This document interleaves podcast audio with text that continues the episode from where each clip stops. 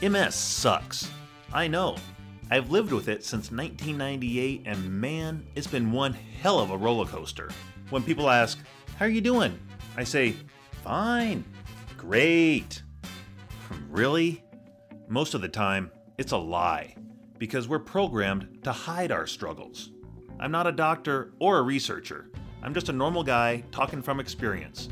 And let me tell you, sharing those experiences with other people living with MS has made my life a hundred times better. So get ready for a belly up to the bar, honest conversation with real people who at first hesitate to tell the truth about life with MS, but eventually let it all hang out. I'm your host, Jim Fairchild. How you really doing? I am filled up today because this last weekend I got to marry my cousin.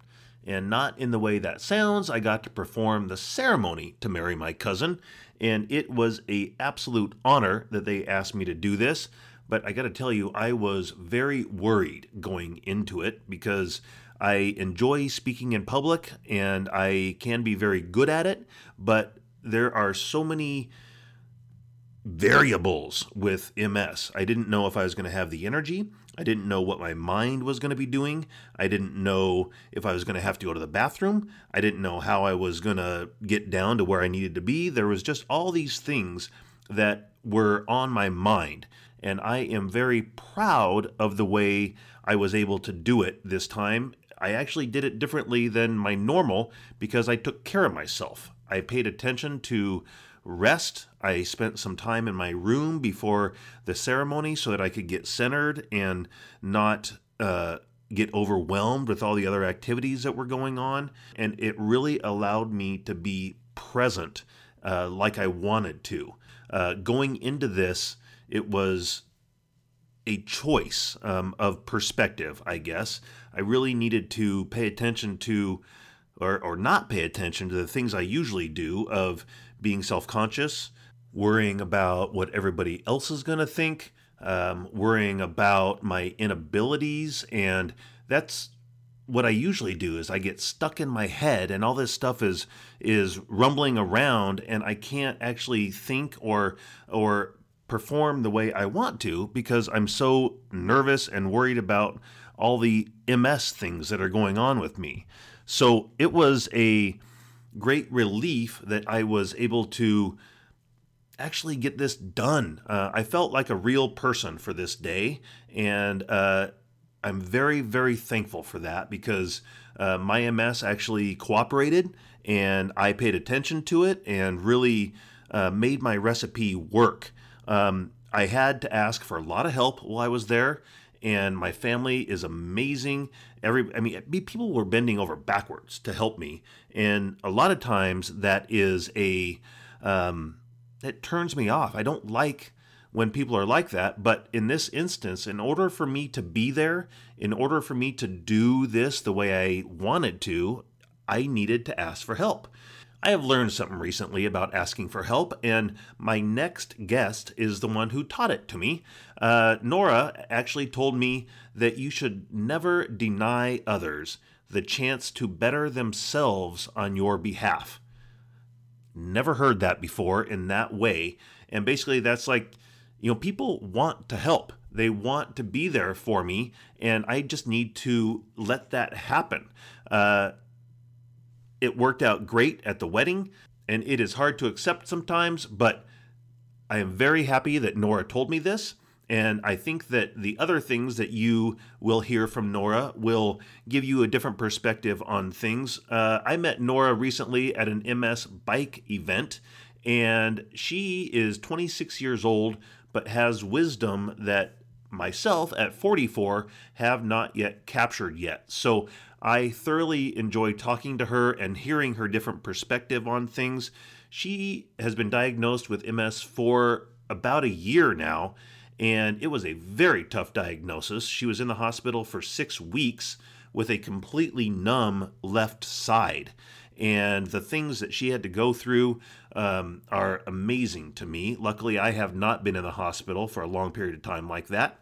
And the things that Nora came out with and how she lives her life now are things that I have uh, actually learned a lot from, and I hope you are able to learn a lot from Nora. Um, she is a effervescent personality, and here she is.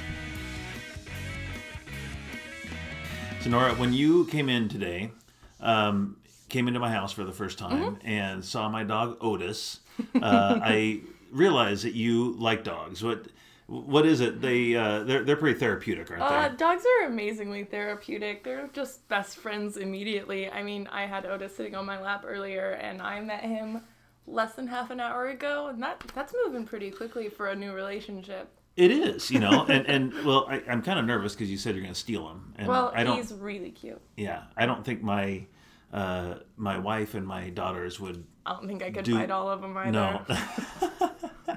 yeah, Otis, my dachshund, is a, is a big deal around here. So I can see why. yeah, he he's uh, but he's also very therapeutic, and and when you're having a bad day, there's nothing like having a dog sit in your lap Oh, and, gosh. and kind of you know you can talk to them and they uh, always listen. Yeah. It's a good thing. When I was in the hospital, my friend Sam brought his dog Frank in, and I was in my wheelchair at the time, and Frank didn't really understand because I'd known her since she was a pup, Uh-huh. and she just kept trying to climb up into my lap on the wheelchair and was like, I don't know what these armrests are, and trying to like cozy up. And she's a big dog. Uh-huh. She's a American bulldog, so Big. she- yeah, she's she's she's got some heft to her. Yeah. Um, but it was just the cutest thing, and it was so nice because it was like she didn't notice a difference. You know, it was like I was the same person in the wheelchair that I had been out, and she didn't. You know, there was no like, oh my gosh, how do I act around her? It's just like, oh, it's Nora. Like I'm just gonna go play with her.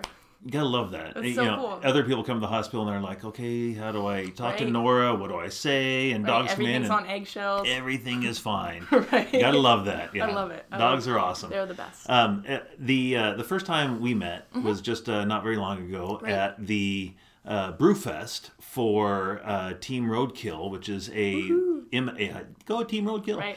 is the uh, MS bike team, and um, we got along easily. Oh yeah, absolutely. Well, you're a great conversationalist to begin with, and we have a lot in common right now. We do, yeah. Hey, you know, we both have MS, so there, there's something to talk about. Um, but the one thing that uh, I found interesting when we talked, and I don't know if you'll remember this, Mm-hmm. but uh, what's your favorite type of music? Oldies. Oldies. Yeah, for sure. I I'm a big fan of like 1960s doo-wop groups and 1950s too, but more of the 60s that started to evolve towards a more psychedelic era. Um, but yeah, I love I love that. I love classic rock. Um, I mean like Pink Floyd, Led Zeppelin. I'm super into them. The Beatles are obviously a classic. But yeah, I was raised on oldies and, and old blues, and that's that's my sweet spot. Which kind of surprised me. I mean, you're you're young, and then I heard that you like the oldies like that, and that's not that wasn't that kind of um, kind of surprised me a little bit. Which it's fun because Oh, yeah. uh, you know it, it's uh, it takes you back, and that's what's relaxing. So It's my comfort music, is how I Yeah. used to refer to it. Like, I, for a while in college, was very obsessed with finding the next new thing and what the new hip band was. And I got to a point where I was actually stressing myself out about, Uh-huh. like, am I listening to the right music? So I said, screw that. Like, I'm going to make a mix of my comfort music, the stuff Yeah. that makes me feel good to listen to. Yeah. And it turned out being, like, Otis Redding and Beatles and Jimi Hendrix and just all of these classic old stuff. And I was like, you know, this is where this is where I want to be musically. So I so I stuck there. yeah well and it's good to know yourself and, and Absolutely. not try to be you know you know hanging out with the latest greatest when um you know miley isn't really who you want to listen to and I still love new music, especially when it is informed and inspired by those classic oldies that are Right. kind of my wheelhouse. informed and inspired you must you like music man I informed and inspired that, that that's good Yeah, I love music. yeah Yeah. So um besides listening to music what else do you like to do I read a lot. I work on schoolwork a lot because I'm in grad school right now. I'm currently getting my master's in library science, and I would have been graduating this coming August, but due to the initial exacerbation, which took put me in the hospital for a month and a half, and then a good month and a half of rehab afterwards, um, I am about two terms behind. So I'll end up graduating in May of 2015. But school is back in session, and there is a lot of work to be done. full bore going Full full board. bore Absolutely. Yeah. and and um what do you do i i, I uh I work at the Information Commons at Columbia Tech Center, which is the satellite campus of Clark College. And um, basically, I am there as a circulation technician, is my official job title, but kind of a Jill of all trades sort of thing. I help out with checking books in and out, I do cataloging, I do basic reference help if people need help working on their citations. Um, which is a great position for me to be in right now because I'm getting library experience. And then when I get my actual master's degree, I will be qualified for actual librarian roles, but I will have had the background experience. So. So what do you want to do? What's what's your what's your job? What, do you, what are you going dream for? job? Dream job. Dream job would be to work at a, a large university um, as a liaison to a humanities or a literature department. My undergraduate is in comparative literature. Okay. And I've always been a huge book nerd. Um, so I really love doing the literary research and learning about these texts that are either obscure or so outdated that no one remembers them. And, and bringing them back to life in a way and helping people connect to them now so that they stay alive. I don't know. I think there's something really cool about interacting with the words of people that are no longer with us and giving them meaning and power in our current age. That is really cool. Yeah. You know, and and I love books. When I was a kid, I actually wanted to own a bookstore because I loved reading so much. And, Mm. Cool. And uh, my friends didn't like reading so much. They, you know, so I guess we're both nerds in that in that regard. Hey, And- I own and- it. Yeah. I'd I- rather be a nerd than I don't know, almost anything else. yeah. You know, For being me, yeah. Yeah. For me, being a nerd means that you're passionate about something that that you are are informed about something that you you know that you have something that means so much to you that you've tried to learn everything about it and Yeah. i think that's really cool and pat yeah, passion. right exactly Passion is great. yeah and uh, fantastic. pa- passion gets you through life. It gives you purpose. It gives Mm-hmm. you you know something to be excited about. And and there there's uh you know a, a nerd called Bill Gates who kind of you know he's done okay. You yeah know, he's, he's doing all right i Yeah. hear yeah. There's some other nerds that have done all right. yeah so, they seem to be thriving these yeah, days nerd power is good. So yeah. we'll go with that. but uh, I, I get a lot out of books. Um, it's so fun when you find a book that you get really into, Oh, right that connects with you and it changes you. absolutely i when i was in the hospital um, going back to that and it was a really dark time for me it was really hard Sure. emotionally trying Yeah. to find like who i am and i turned like i always do back to literature and i found some pieces that really resonated with me and with my current situation and just returning to some things that i had read before that that now i was reading in a completely new, new way because of the the suffering and the kind of hardship that i was going through Yeah. really helped me to search internally and figure out who I was going forward. And and I recommend anyone that's dealing with any kind of hardship to turn to literature and, and see what can be found in books because I think there's a lot of healing in there. Books and dogs. It's all you, know, really yeah, need. if you just have books and dogs and you, Books you know, and dogs yeah, and a little bit of booze. yeah, and, and some cider, and you know, just like when we met at the Brewfest, you know, you have a cider in your hand, I have a beer in my hand, and and uh, that's a really good way to uh, you know do a podcast in, in my high high tech podcast room here with two microphones on an high-tech. on an old card table. So Yeah. that's all we need, and my and we have a dog here too. Yeah, yeah. We've got the essentials covered. Yes, totally covered. Yeah. Um, so we met at Brewfest. Mm-hmm. Uh, team Roadkill uh, is a you know a, a bike MS team. Yeah. And I know that you got um, very into the bike MS recently after you were uh, diagnosed. How, how did that work for you? Yeah, I actually was not the one that got into bike MS. I've got to give that credit to my sister because I knew nothing about it. Um, I was so overwhelmed with what was going on and kind of coming to terms with what was going on with my health and my situation that I wasn't paying attention to anything outside of myself. But my sister, who is my big sister and has always been kind of protective of me, um, tried to shield me from the, the terrors of the world, if you will, um, felt very powerless in this situation, as I think a lot of people do when they have a family member who's suffering from this disease, where it's like they want to help, but there's nothing that they can do to help. And so she found this Bike MS and she said, I'm going to do this. And at this point, it was two weeks away. She's like, I've got to raise $250 for fundraising in the next two weeks. Like, I don't know if I'm going to be able to do this. And we ended up raising I think four thousand dollars In two weeks. in two weeks. Holy cow. Yeah, we've got an incredible. I've got an incredible support system, um, and we really tapped into that and just kind of shared my story, shared what I was going through, and people were were really generous, and we were really lucky to have that support. But but Shannon was definitely the one that that was the impetus for getting involved with Bike MS. She was the And then what did that do for you?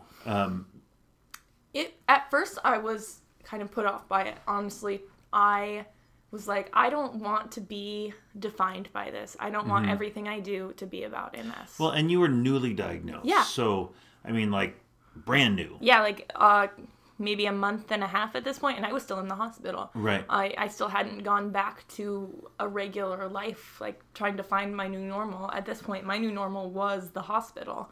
Um, and so I was I was very kind of overwhelmed by the idea that now like oh I'm now I'm involved with this thing that's all about this disease because at the moment I didn't want anything to do with this disease.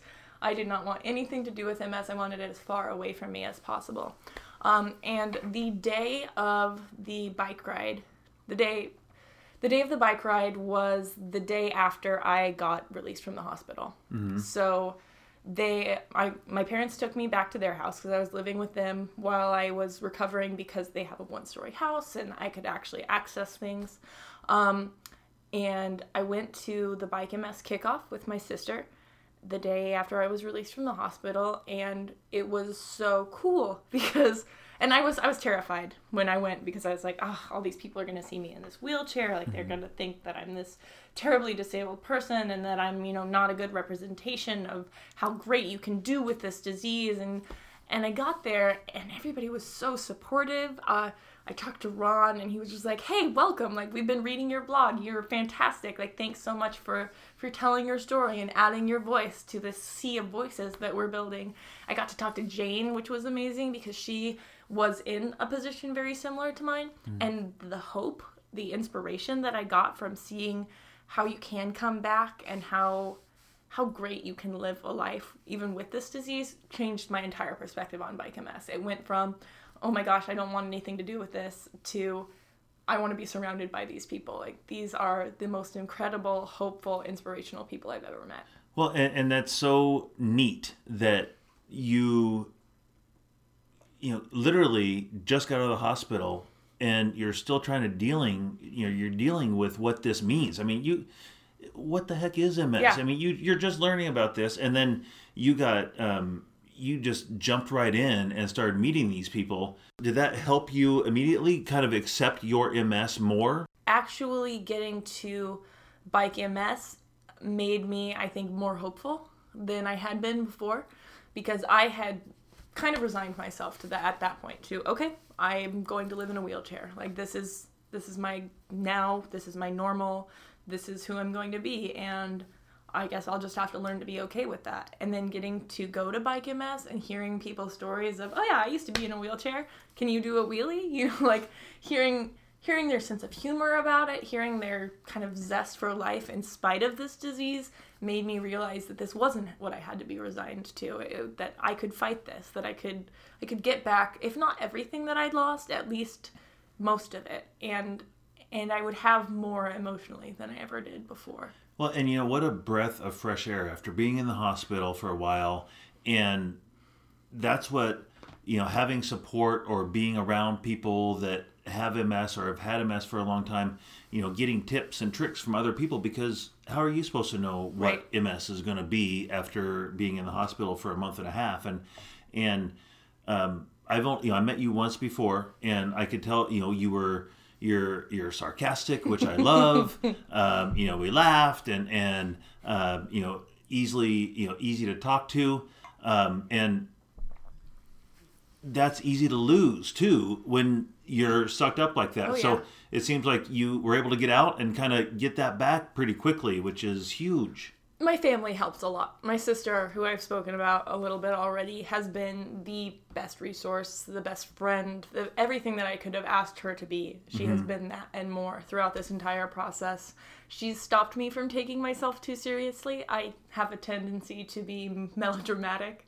Uh, I tend towards the dramatic. Um, and she has really kind of helped draw me out of that at times when when I was dealing with the hospital talk, telling me about possible cognitive deficits. And Mm-hmm. that that shook me you know that's that's my mind. Like this has already taken so much of my body. Like fuck me if it's going to take my mind too. Yeah, exactly. and they're talking about yeah you know your your memory isn't great. Your your ability to remember where you've put things isn't great. And my sister comes into the room as i'm sobbing and she's like what's wrong nora? It's like ah they think that i that i may have some cognitive cognitive deficits and she comes over and gives me a big hug and is like wiping my ha- tears away tucking my hair behind me and she's like honey you've always had cognitive deficits. and I just started like cracking up, you know, snot bubbles blowing through my tears. She's like, You, we got you a leash for your phone because you kept losing it. I mean, you have never had a good memory. That's who you are. Like, that's not new. And just having those people that bring you back to who you are is indispensable. I mean, Absolutely, and and what's nice is that, and sometimes I, I've had fif- you know 15 years I've had MS, so Mm-hmm. um, sometimes I get mad and and I throw some in the MS bucket, Right. And I look back and I'm I remind myself, okay, wait, before you had MS, you did this all the time, so it's not MS. So it's good to have you know your sister to remind you that. Oh, yeah. and not only that, but bring it lightheartedly Mm-hmm. because it's important, very important to laugh, and laughter Oh, yeah. is is key. Um, but I want to take a step back Sure. and just kind of um, talk about your story, how you were diagnosed, and then what you went through. Um, I was diagnosed very quickly. I I had some minor stuff going on one day, some like sensory deprivation in my left side. Went to the urgent care. They said we're gonna do an MRI. Did an MRI. They said uh, we're not sure. Come back if things get worse. Two days later, I was admitted to the hospital without any use of my left side. So it happened really quickly. Um, I was diagnosed with acute tumefactive multiple sclerosis, which is MS in which the lesion is larger than four centimeters in diameter. I actually had to have a brain biopsy because it was growing so quickly that they thought it was a tumor. Um, so my dad, being the charmer that he is, they came in and said, we, we think we're gonna do some, we're gonna have to do brain surgery. He goes, good luck finding it. Thanks, Dad. right. And I mean, just having that, that my family has a great sense of humor. It's, it's how I was raised, and that makes such a big difference. It does. It. it, uh, it I think that's part of being healthy. Is is when you have that around you, and you you take the the seriousness out of it, then it helps you Right. be better. So Yeah, and so- don't get me wrong, it was terrifying, and we were all super scared. Yeah. I am the lucky one in this situation in that I don't have a lot of memory of those first two weeks. Um, I'm I've thrown up mental walls, blocked it Mm-hmm. out. I don't go into it too in depth because I do have a little bit of PTSD just based on how sudden and how you know how shaking, sh- life shaking it was for me. Yeah. Um, so so I don't talk about it a lot, but I'm okay to touch on broad strokes. Um, so I was diagnosed on June of June fifteenth, twenty thirteen. Uh, I believe it was Father's Day. my dad was like, "Oh, I got to spend it with my daughter." Not in the way that he would have hoped, I'm sure yeah. but it was it was the middle of the summer and it had been a lot of stress for me prior to that um, my roommate had just told me that he was going to break our lease and move out which didn't end up happening but i thought it was going to happen. I had just had a, a friend of mine who had been killed in a drunk driving accident like probably two or three weeks before, so I had just attended his funeral, and it was a, a very emotional, stressful time for me. And at, through all this, I'm in grad school trying to get all my papers and things done, and I know that they say that stress can trigger uh, an exacerbation. I don't know if it did or not, um, but it definitely was a stressful time for me. And, and I know that the exacerbation set in, and then you were in the hospital for what six weeks? Mm-hmm. Yeah. Yeah, I was there until July 31st. So June 15th to July 31st. So you're sitting in bed having to kind of grasp all this. Mm-hmm. What, what did you know about MS before you were in the hospital? That's a great question. Um, before I went in the hospital, I knew very little about MS. I knew that one of my volleyball coaches in high school had had MS, um, and she seemed to be okay. She was my volleyball coach. Uh, She always made sure that she was had a ride for long road trips. Her name was also Nora, so we when I got it, she jo- we joked a little bit about this being a cursed name. Sure. Um, my high school government teacher also had MS, and she was great. Her name's Mickey, and she drove up from seven hours up from Roseburg to see me in Portland when I first Your was high school. diagnosed. hmm Wow. Yeah, yeah. That's, I, support. That that Yeah. that is nice. Yeah. For sure. She's great. I I've been so lucky throughout this whole process to just have the best support. But I didn't know very much. Um, Dennis actually and I have spoken about this, and he's like, when they first said you might have MS, you you broke down in tears, and I was going, what is that? Yeah. You know, so I didn't know very much. I just knew that it And was so so something Den- scary. Dennis is your boyfriend. Mhm. Yes, Dennis is my boyfriend. Yes. Yeah, and he was was amazing throughout this whole process. Which I love this story because or this part of the story uh, because you and Dennis were had been dating for eight months. Yeah, right? at the When- time that I was this happened? diagnosed, and I don't think I've even told you the sweetest part of the story, which was that that first time. So I'm in the emergency room. I've gone back because my symptoms have gotten worse, and or no, no, sorry, I'm in the emergency room for the first time um, because I was there after going to urgent care. They said go over to to the ER because we think there may be some neurological stuff going on. And I texted Dennis and was like, "Remember that funny thing that was going on earlier that I went to urgent care for? They sent me to the ER." And he's like, "I will be right there." And he was at work in Beaverton at the time, so he told his boss, "Nora's in the hospital." Um, they shut down the library. she drove him into the hospital, and he came. They shut down the whole library. They shut down the whole library wow. and she drove him into the hospital um, and and I think they shut down the whole library. In my mind, they did. They, he may have just been done with work. yeah. And and you know what? That's fine. It, you can keep that part of the story. Right? I, I think it, it, that that's a good And, part of the story. Like I you, said, you should I be able tend to keep. towards the melodramatic. Yes, I like that part of the story. It's it's good. But regardless, he showed up and you know was there for me, was holding my hand, and they said we were gonna have her go in for an MRI, and then we're also gonna do a spinal tap. And I didn't know really what an MRI was, but I knew what a spinal tap was, Mm-hmm. and I was fucking terrified. Not something to look forward to. Right, and and I am at this point sobbing because they've just told me that I may have this chronic neurological disease, um, and he's like, does she have to do this by herself? And and they said, well, you know, the MRI is a it's a radioactive room, and we have to wear these vests. And he's like, get me a vest. And he sat in there with me while in in the vest behind the wall while I got my MRI done. Wow. And then as I was getting the spinal tap done, he's like, "Can I can I go sit with her?" And so he sat there at the head of the table as I'm, you know, on my chest and they're taking fluid from my spine, watched the whole thing, and every time that I started to get lost in my own head or Uh-huh. in the pain, he would bring me back. You know, he'd be like, "Right here. Come on. Look in my look at my eyes. Look at me."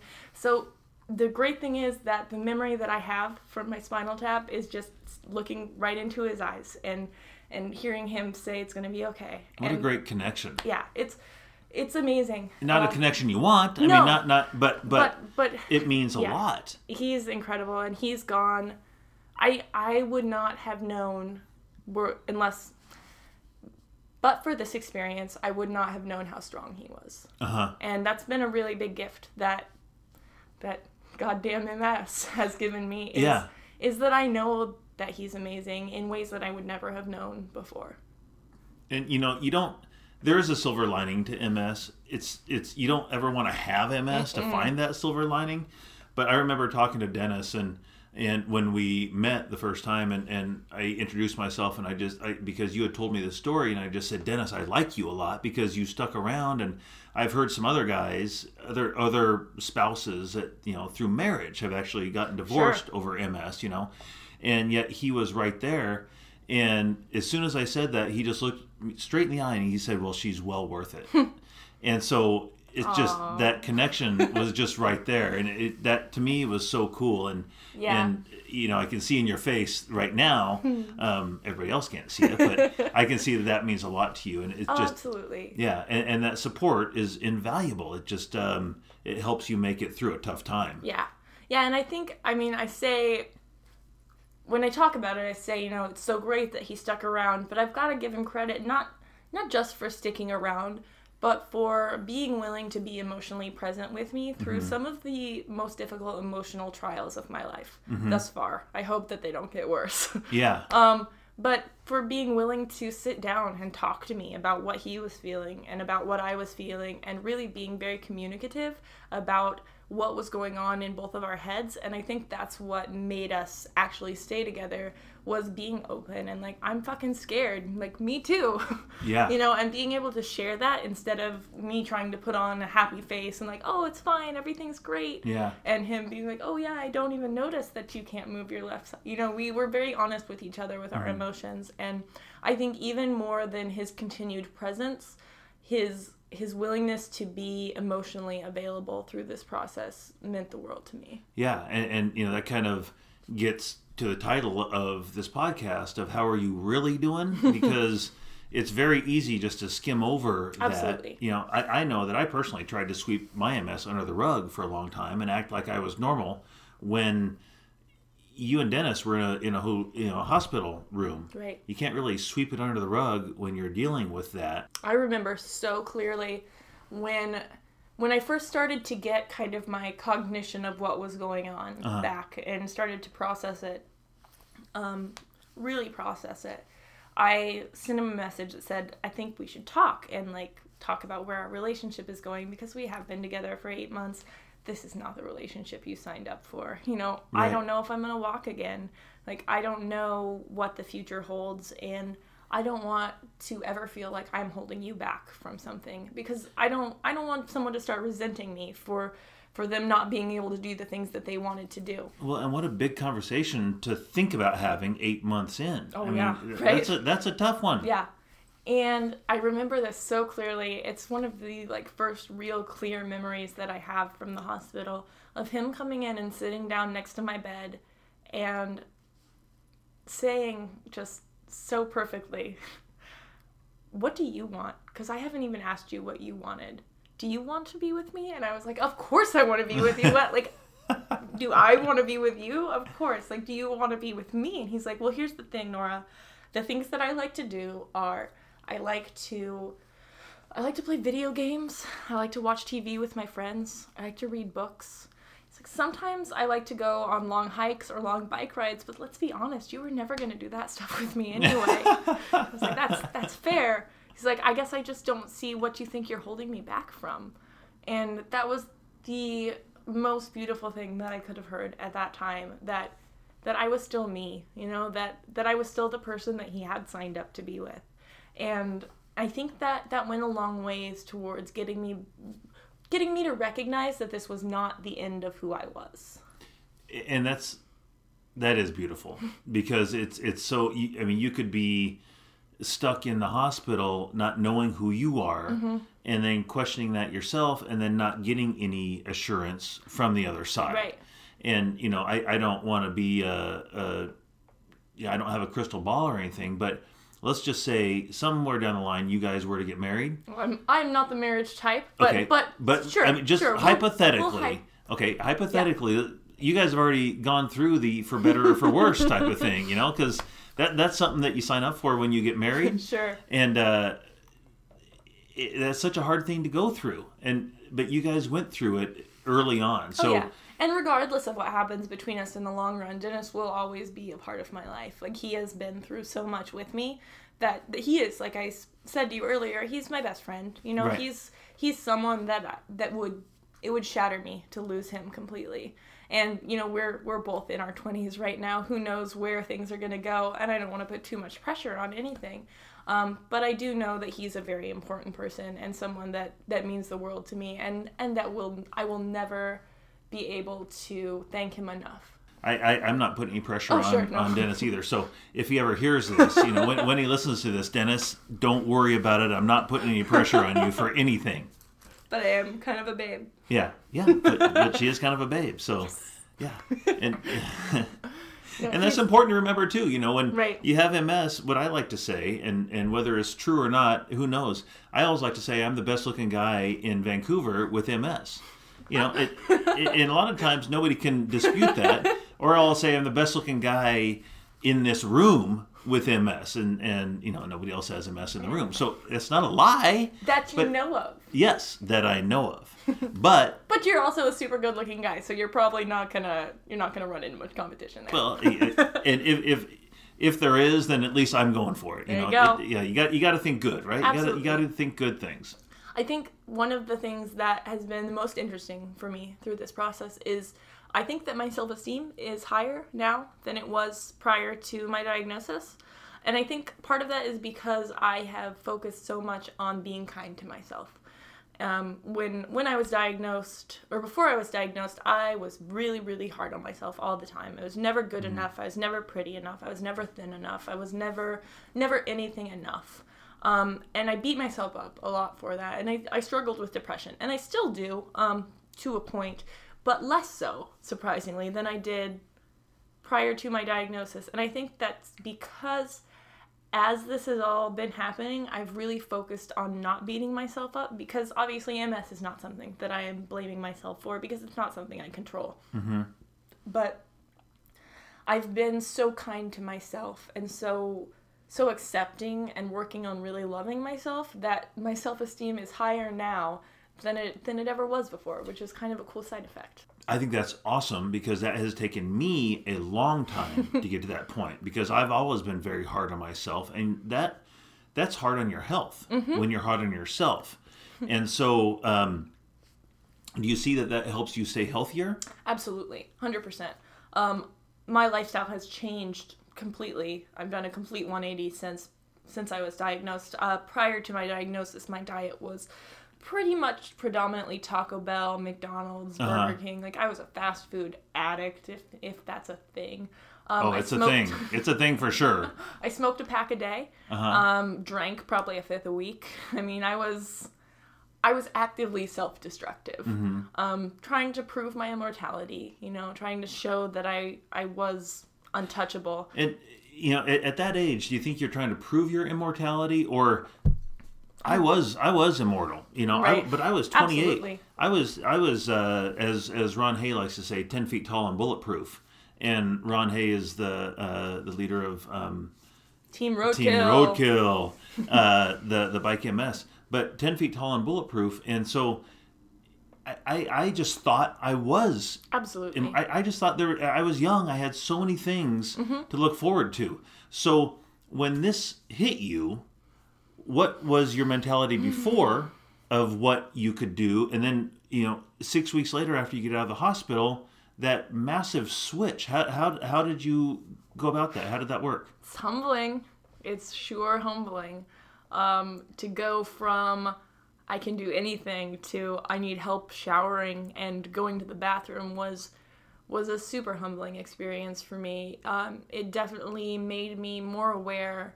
I think it made me a more empathetic person. Mm-hmm.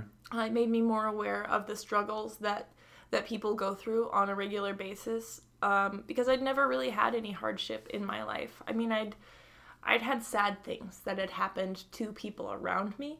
Like I I had a friend that was killed in a drunk driving accident other than the one that happened right before my diagnosis. And that was really hard, but um, having having something bad happen to me was a completely different experience. Uh, Joan Didion is an author that I really like going back to the literature again. And she has MS and she wrote in a book about her diagnosis and I really loved this. She said being diagnosed with this disease was the equivalent of opening the door to find that the stranger really did have a knife. It, it let me know that bad things, I was the kind of person that bad things could happen to. Mm-hmm. You know, it goes from being, oh, yeah, that's something that other people get to, no, this is something that I have to deal with. And I think that that that was a really shocking revelation for me that I wasn't invincible, you know, that I wasn't, as you say, bulletproof. That was really hard, and it took a long time. Uh, I had a lot of pride going in. I don't, I don't think I have that as much anymore. I mean, I still take pride in things, but I don't have that that force field around me of nothing can touch me. I recognize that that I am someone to which bad things can happen, and I try to live consciously of that. You know, to take take stock of every day and, and feel thankful for the things that we can do, or that you can do, as opposed to being like, wow, I can't, you know, I can't use my left hand as well as I used to be able to, but but wow, my right side's great. Yeah, you know? And, and then you take. You're very thankful for your right side, or y- the I'm thankful for everything. I- Yeah. I am too, you know, Right, for and, and I, I I write that down, or you know, gratitude is a big part of my day now Mm-hmm. um, because I will be, you know, I'll be happy that I made it to the mailbox. Right. Whereas before, that's not even anything you even think about. No. You know, I haven't been driving for almost a year, Congrats, and I just started driving again. Thank you very much, and um, cheers, Cheers to that. to that. And um, that is something I'm thankful for every time I get behind the wheel now. Is that I can actually go down to 7-Eleven or I can actually do something. Yeah.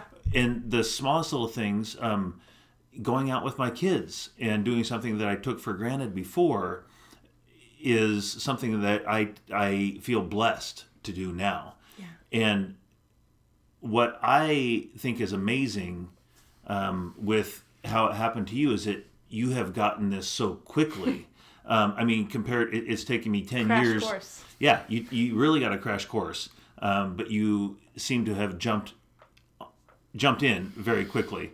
But um, I also wanted to get back to um, Oops, had a bit of a technical issue here and lost some of the audio. So I want to let you know that I was starting to ask Nora about her blog and what she did while she was in the hospital bed. And essentially, like a lot of us, uh, when you get diagnosed, you're thinking and, and mad at the world. And, and she had said this was not fair at all that she had gotten MS. And so she started reaching out and venting and talking online. And uh, that's kind of how her blog started. And here is the rest of her answer. So I started venting online and I actually collected, I think, like 80 followers that I talk to on a pretty regular basis and that I have. And there's a girl that lives in Canada who is confined to a wheelchair. And there's a girl in New York who is doing pretty well and has all of her mobility. And just this really wide variety of people who have dealt with the same things. And I think that's really important to to have that community, whether it's in the form of a support group, um, whether it's in the form of your Bike MS team, whether it's in the form of the people online, but to have someone to talk to that knows, that has been there, that knows what you're going through.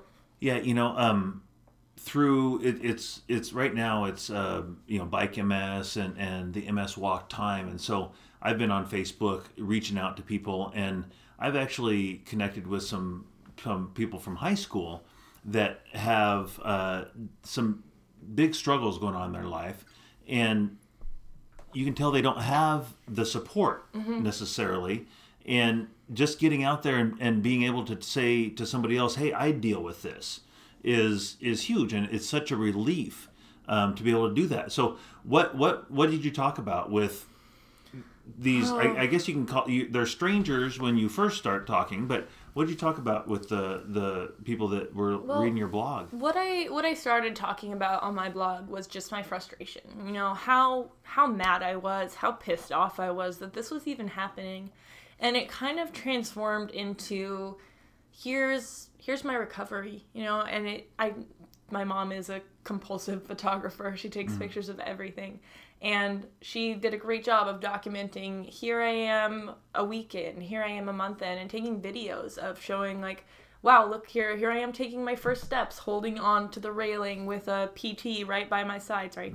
Um, physical therapist yes yes very good those- pt physical therapist at yeah home. um, with a PT right by my side, and then progressing through, and that became a really big source of motivation for me was to be able to look back and say, "Wow, okay, so I can't walk great right now, but look at how much better I'm doing than I was two weeks ago." And people started to notice, and they started to ask me like. Wow, thank you so much for posting this. What are you doing to, to help yourself get better? Or they would say things like, you know my mom just got diagnosed with this disease thank you for giving me hope that that you do get better you know and and really just kind of building that community um, we talk about a lot of different things. We talk about frustrations.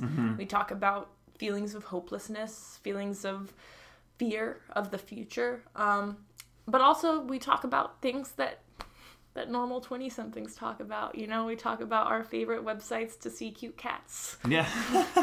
We talk about and, and those are important. I mean, that, Yeah. that's just as important as everything else. You get the the normalcy of you know, uh, and uh, keeping your hobbies going, and Absolutely. and you know, keeping all those things.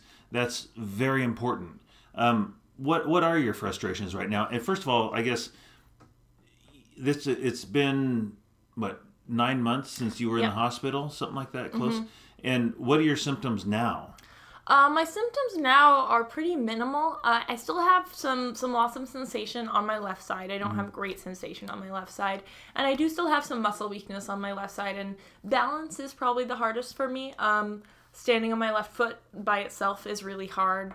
Um, but but generally, I'm I'm doing pretty well. You know, I think that were I to have to gauge it, I'd say I, I was at about 85% of where I was prior to my first And, exacerbation. and how's your cognition? Because I know that was a big worry. It was so scary, Yeah. but it's great. Um, I'm getting all A's in school. I've yeah, I, that to me was the Hallelujah. scariest thing. I remember going, yeah, absolutely, hallelujah. Yeah. I went into my first class session just terrified, thinking, oh no, I'm not going to understand any of this. And unfortunately, that class session started with a discussion of databases, which I do not understand that well to begin with Yeah.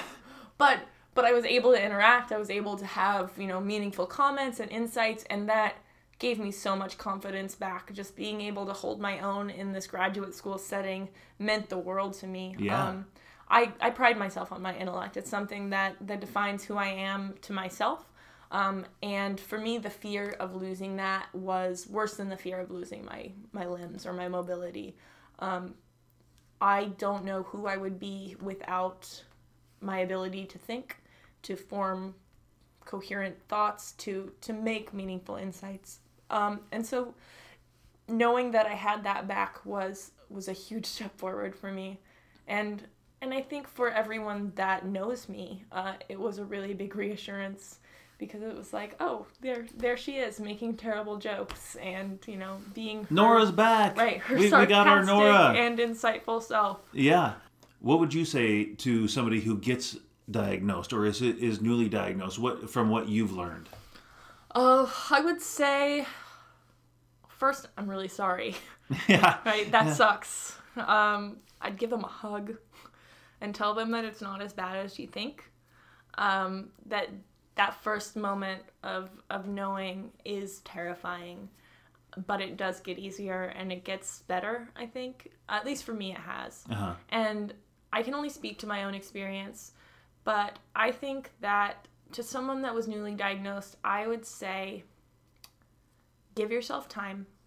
Be patient with yourself. That was the hardest thing for me. Um, but work really hard. You know, don't don't be so patient and so lazy. Don't be so patient with yourself that you become lazy Sure. um, and say, well, I'm just going to give myself time and hope everything comes back. You know, work at it all the time.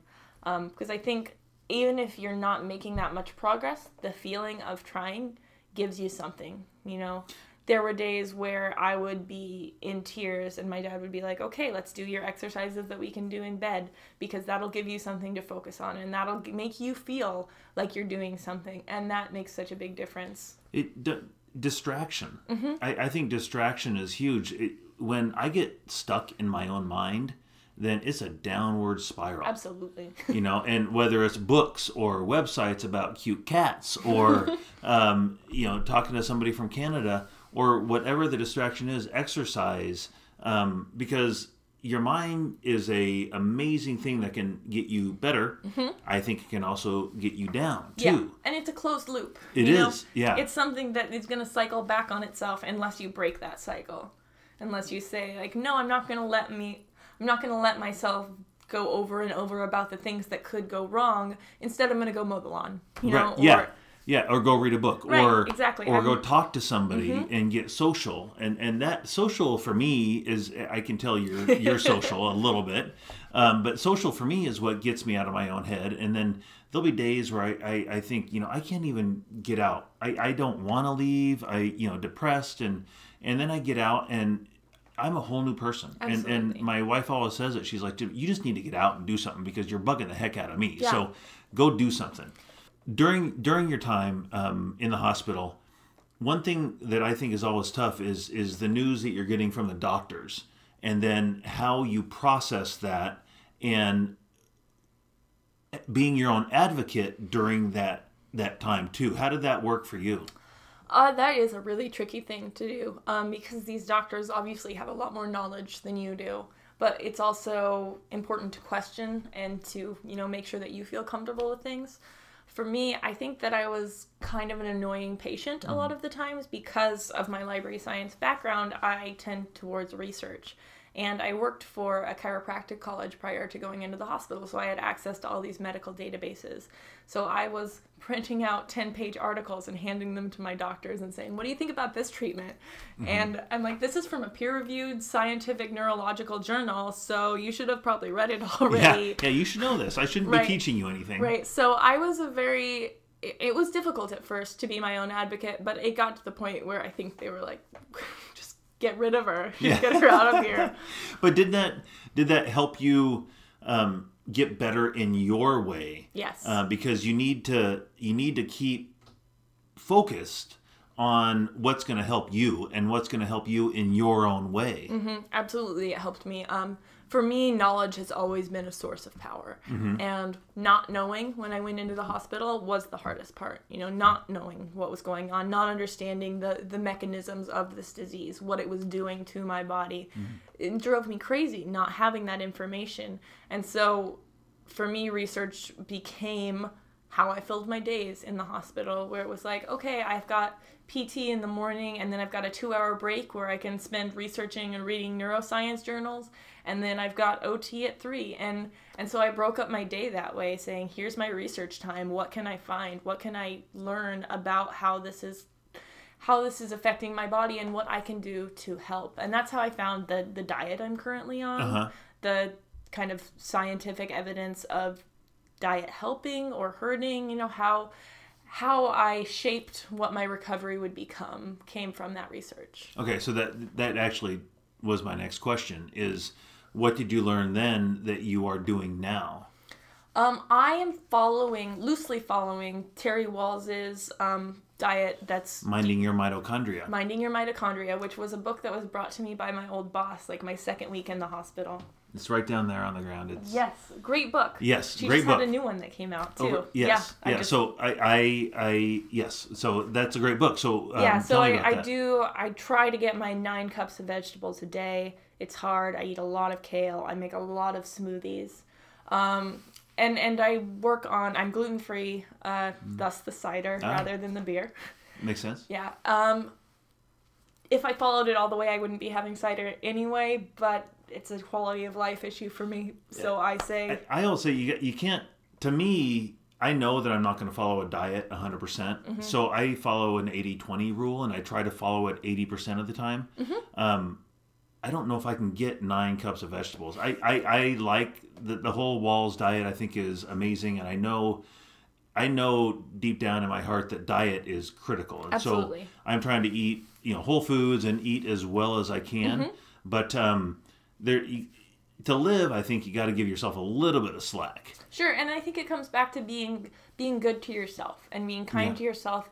And you know, if if you know that you're not going to be able to follow a diet 100% and but you're going to be able to follow 80/20, then do 80/20 instead of doing 100% for 3 days and then not doing it at all. Yeah, you know? uh, yeah. I mean, if it scares you or um, it's going to knock you back, then doing it a little bit is better than not doing it at all. Absolutely. And I think even mentally doing it a little bit is better than not doing it at all because Yeah. I think that as we've spoken about earlier, the mind is such a powerful organ and it is such a powerful mechanism.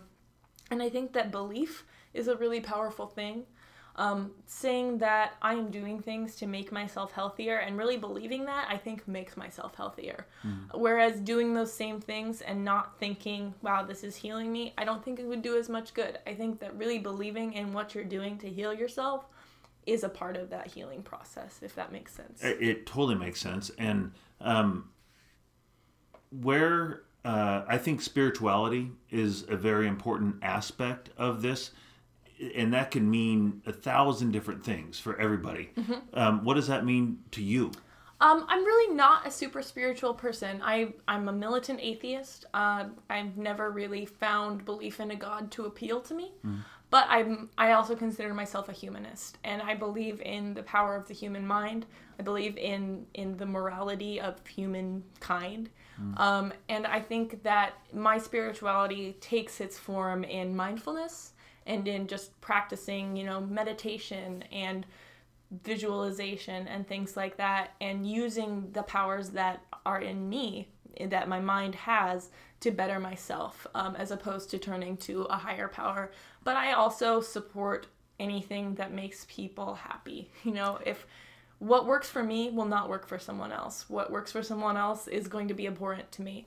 So I just want like I want to be very clear on that that even though I am an atheist, I am completely supportive of all faiths and all all practices of spirituality as long as people practice them honestly and with integrity. Well, and you know, that actually leads into kind of what I'm getting at and, and my train of thought. Um, and like I said, spirituality can, you know, there's a whole spectrum of, of how it can take place. Um, I am not a religious person. I mean, I don't, I don't go to church and um, I don't believe in just one God. I believe in a higher power, but I also believe in the power of self, like you're talking about. Um, I think meditation is huge. Um, and I've been doing energy work, which I, the whole body is filled with energy. Everything around us is energy. And so um, venturing into that, and um, I've seen a spiritual healer, and um, that energy work is very intriguing to me. And what that has taught me is that no matter what your belief is, um, as long as you are doing it, you know, and and filling your mind with it, like you're saying, um, then you're getting something out of it. Yeah. And, and there's a healing process in that belief, Absolutely. no matter what that belief is. So, in asking you that question, um, I think it's important for anybody to know that the the belief in spirituality is what is where the healing lies. Sure, sure. And and spirituality and religiousness are two completely different I agree. concepts. Yeah. Absolutely. And I think, I mean, my philosophy since the beginning of my diagnosis has always been is it going to hurt me? No? Then I'll give it a shot. Yeah. You know, if it's I had people come in when I was in the hospital. They're like, "Can we do some Reiki Reiki massage?" I Yeah. don't know how you pronounce it. Yeah. Where it's without putting hands on you. Yeah. It's like, sure, go for it. You know, if the worst case scenario is nothing happens, and I think that that's been one of the unintentional side effects of this diagnosis is that it really has opened me up to trying new things like that, Uh-huh. uh, where where I may not have, where I may have been more skeptical before. Um, I am I'm much more open minded towards that type of thing. You know, and um, I actually have uh, a, a good friend that comes over to my house, and she practices Reiki, and I lay on the couch. How you say it? Yeah, and uh, she, yeah, that's how I say it. I don't know if that's the right way. I think it is. Um, but you know, I lay on the couch and and um, we go through this visualization process, and when I get up from that, I feel better every time. And what I visualize, I, I've actually gone on journeys. Um, and I've gone to my sacred place. And she always says, you know, imagine lava going up and down your spine. And I visualize that, and I can actually see the plaques, you know, the, the lesions on my spine kind of disappearing and, and getting off Yeah. that. So, uh, visualization, I think, is a huge part of that. That's something that I never did until a couple years ago, and, and I'm very open to all kinds of different things. And I do believe that it's it's helping me. I know that it's helping me, as a matter of fact. And so, being open to that has um, opened my myself to all kinds of different healing processes. So there's a lot out there, a lot of different ways to get healed, um, to find healing, and um, one I think you know beyond this is kind of a big shift here, but um, laughter and and um, sarcasm and and so where are you finding laughter right now? What, um, Oh gosh, right now I find it everywhere. Um, when I am healthier, er, er, Um, healthy-ish? right. When I'm healthier, I find laughter everywhere. What I struggle with is during the exacerbation, trying to find humor in those moments. And that was one of the things that that I really enjoyed at the hospital was trying to make these very stone-faced doctors and nurses laugh. And I think I'm hilarious. Like I think I'm the funniest person ever. A lot of people don't agree with me. You know what? If, if you ask my, my family, they would say the same thing. Oh, Dad, you know, Dad. I, I think I, I, I, what I say is really witty and funny. They just don't think so. So you know, but sometimes if you crack yourself up or you crack up a stone faced doctor, then then you're doing something, right? Right. I was really proud of myself at the hospital for making jokes like, "Oh, you're here to take my vitals. If you keep taking them, I won't have any left." And they wouldn't laugh, and I'd be like, "Come on, guys! I'd be a great stand-up comic if I could only stand up." And just nothing. And apparently, Nice. you're not supposed to laugh at sick people, but Those I was trying so hard. I know. Well, if you can't laugh, and, it's nice to laugh at yourself, those are two good jokes. I like Thank you. those. Thank you. I guess we could hang out because I, I appreciate that. That, Wait, that was I good. stupid, terrible jokes. I could be a stand-up comic if I could only stand up. That's awesome. Yeah. Yeah, Um, so I mean, I think that that just trying to make people laugh always makes me laugh. Um, even when I can't do it for myself, if I can try to do it for other people, then I get a kick out of it anyway because I because I do think I'm so funny. Yeah. But but yeah, I, I mean, you got to find the humor in it. There's so much that's so funny about this disease, and not when you're going through it, Right. but looking back, like. I learned to walk again at 26. Like that's pretty ridiculous It is. and like hilarious in a way because I used to be so much better at it. Yeah. But I used to be able to walk straight. Now I can't walk straight. right, exactly. Or like I never ever wanted to jog until I couldn't, and now I want it more than anything. I would love to go jogging. But here's the thing: if I could, I don't know if I actually would. Yeah. because I actually hate jogging. Yeah. So, but I mean, there's a lot I- of like little stuff. You ever wonder that there's I, I've actually been doing better recently, Mm-hmm. and I'm very, very thankful for that. And I've actually gone through that thought process of when you're doing really bad and you're laying in bed, it's like, oh man, if I had the chance to jog right now, I would definitely go jog. And then you feel better, and that's not on your radar. Right. So Turns out I'm still the same lazy person I was. yeah, yeah, yeah. Turns out that I really don't want to. I don't want to go to the gym. You know. Right. So even though I feel better, I always tell people, you know, I say, yeah, I, I have MS. You know, and they say, how you doing? I say, well, I'm not going to run any marathons anytime soon. And I think about it, it's like I wouldn't have ran a marathon if I was 100% healthy. So why am why am I comparing myself to running a marathon? Because Yeah. I'm never going to go do it, even if I get healthy again. Well, I'm, not, gonna- going to run any marathons anytime soon. To be fair, I wasn't also going to run any marathons before I was diagnosed. Exactly. See, you're you're a you're a sit down comic. You're sitting down and, and you're a comedian. I think that's really important, and I really love that. But recognizing that, yes, this disease can make you kind of reconsider who I am, where my identity lies. But when it comes right down to it, you're the same person as you were before you were diagnosed. You know, like you're still not going to run any marathons. I still am obsessed with books. Like Yeah. these these parts of us have not changed. What, what do you what do you say to somebody who it has changed or, or has lost that? Because I know that that is um, I, I've had it for 15 years, and there are definitely definitely parts of my life where I have lost who I am. And um, actually, this podcast has helped me get a lot of that back because I found a purpose again.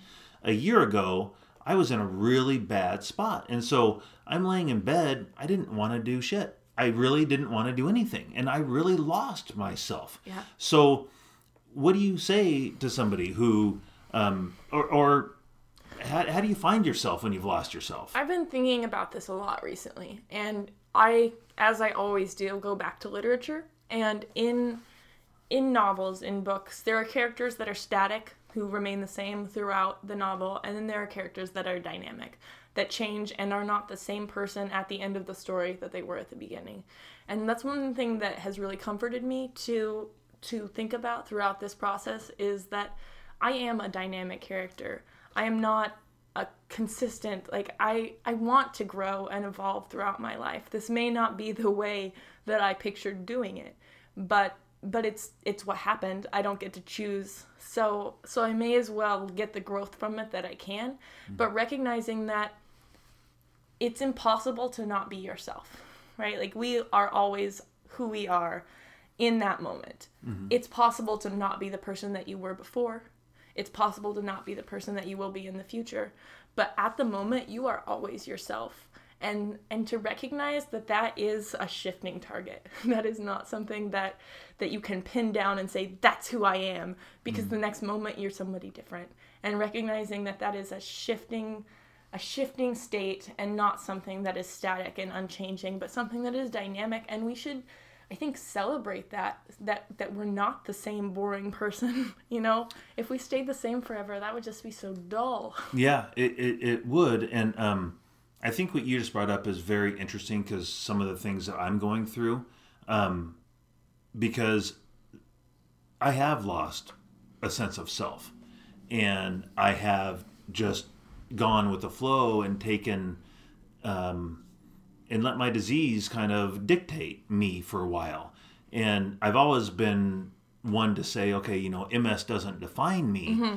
but after having it for so long, there are times where it does define me. There are times where it has to define you by default. Like it has mm-hmm. to be all about your disease when you're having an exacerbation. That's just the way it is. Right.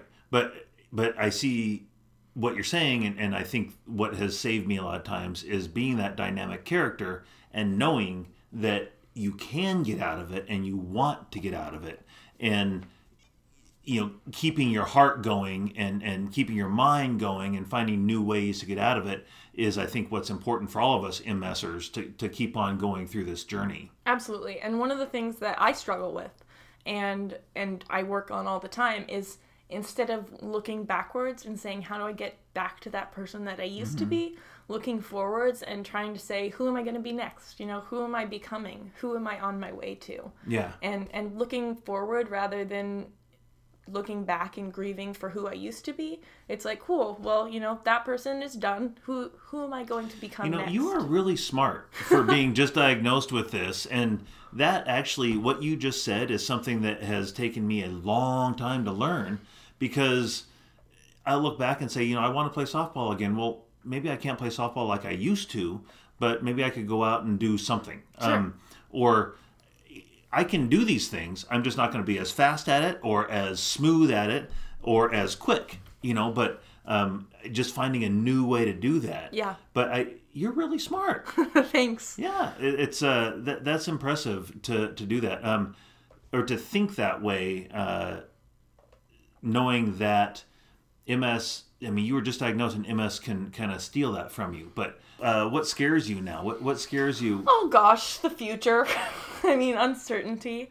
Um, the same things that I think scare everyone when they think about them, but it's just more palpable to people that have this disease because it's something that we have to be aware of the fact that things could be taken from us at any moment. Um, I mean, everyone, I think, lives with that general knowledge that they could be crossing a street and a car could come around the corner and not see them and, and they could lose a leg. But, but for us, it's like I could wake up one day and not have a leg work without anything out of the blue happening. Um, so I mean that's that's fucking terrifying. I mean that's the scariest thing for me is that I don't know what the future holds. But every time I say that, I catch myself and I say, "Does anyone?"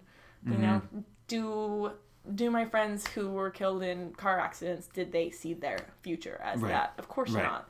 You know, we all deal with something, and I think that's one of the things that that I have fixated on as a as like a therapeutic device is that everybody's got something.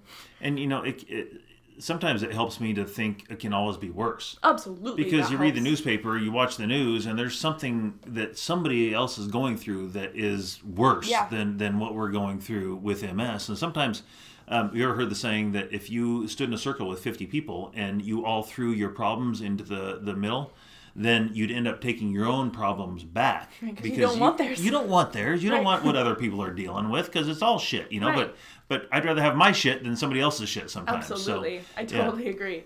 Yeah, Yeah. I think that that recognizing that everybody has something going on that they're struggling with um, has been very helpful. And I don't know why that's helpful really because it's like, oh wow, everyone is super depressed a lot of the time. Yeah. Oh, that's so comforting. but but for some reason that that does it for me and that makes me recognize that I'm just like everyone else even though you know I have this this thing that delineates me from other people but it also joins me to the great you know greater humanity because because I am suffering mm-hmm. because I know what loss is because all of these things that everyone I think that that is alive knows I mean, to a degree, obviously, people have dealt with loss to different Sure. degrees. Um, people have dealt with suffering to different degrees. But I think that that those common human narratives, tapping into those and and seeing myself as part of this greater story really helps me um, deal with those fears of the future and those fears of you know disability of dependence um, those are those are what terrify me but it's not i don't see the point in really wasting a lot of energy Yeah. um, especially when i'm doing well uh, i can definitely see myself doing it more during an ex- exacerbation Totally, yeah. where it's like oh this is so terrible what if it gets worse this is awful but when I'm well, I want to focus all of my energy on using the stuff that I have. Um, just just about a month ago, uh, they thought that I was going through a, a new relapse.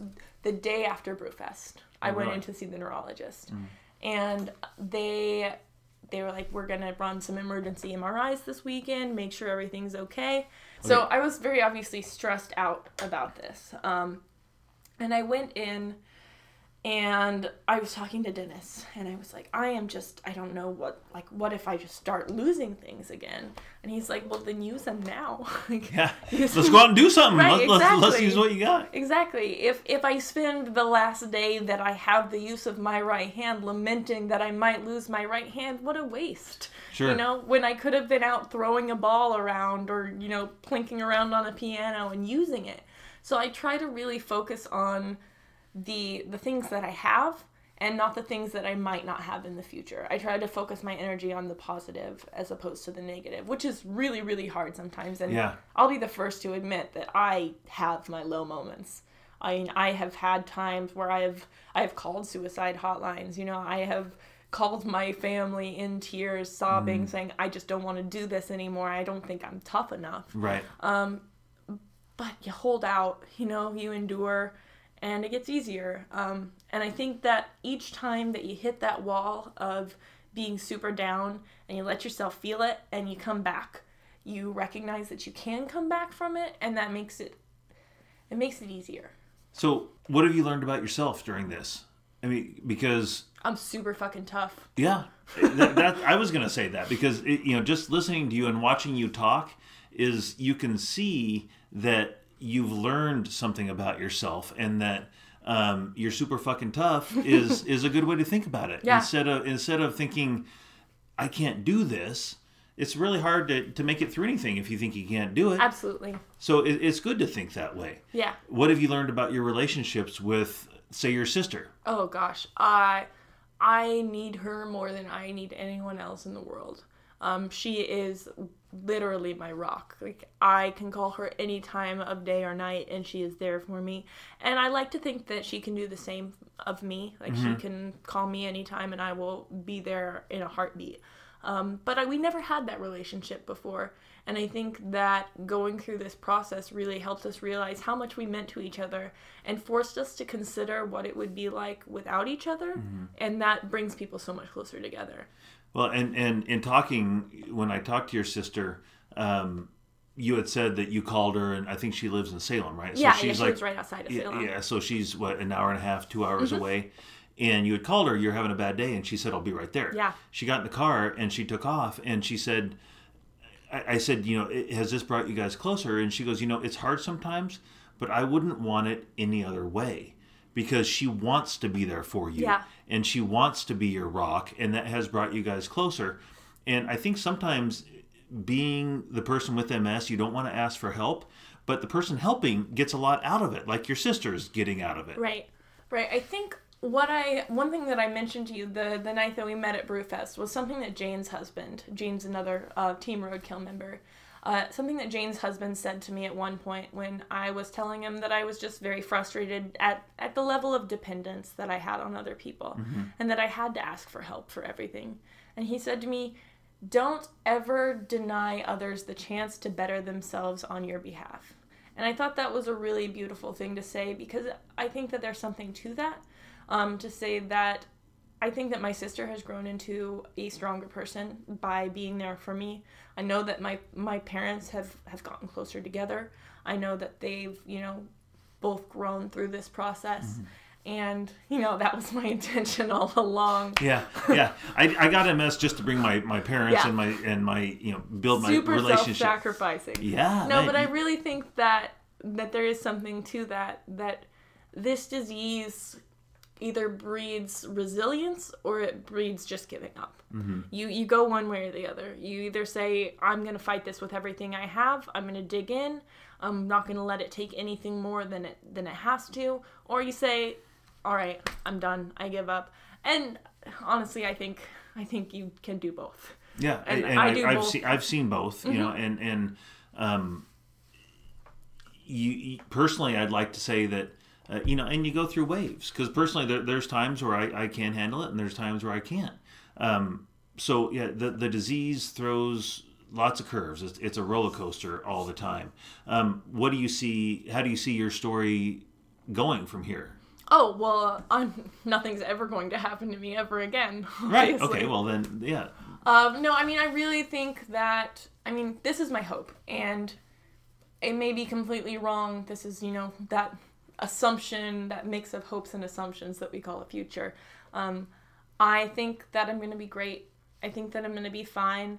I think I think that nothing else is going to go wrong with me, but if it does, I think I have the tools to deal with it. And I say that now with such ease because I'm in a really good spot. I know that should something go wrong, I would be immediately leveled and and you know need all of my resources again, but I've got them there. You know, I've got mm. my sister, I've got my family, I've got my friends, I've got people that care about me. I've got all of the things that I need.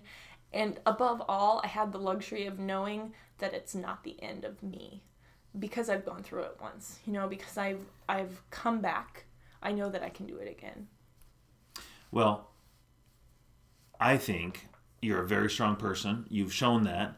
You're sarcastic and you laugh and you're funny and and you're uh, you're a babe like you know you tell Dennis and um, I just I love talking to you. I could talk to you forever. Um, I just want to thank you for sharing your exuberance. Well, thank you so much for having me. I enjoy your your spirit as well. You are a great conversationalist, and you're obviously very good at this podcasting thing. So I hope you keep it up. Well, I'm going to keep it up as long as I can and uh, just keep on trying to find people like you who have a lot to share. So thank you very much for being here. Absolutely. It's been Thanks. very fun. It's been great, wonderful. Thanks for having me. Thanks for the cider.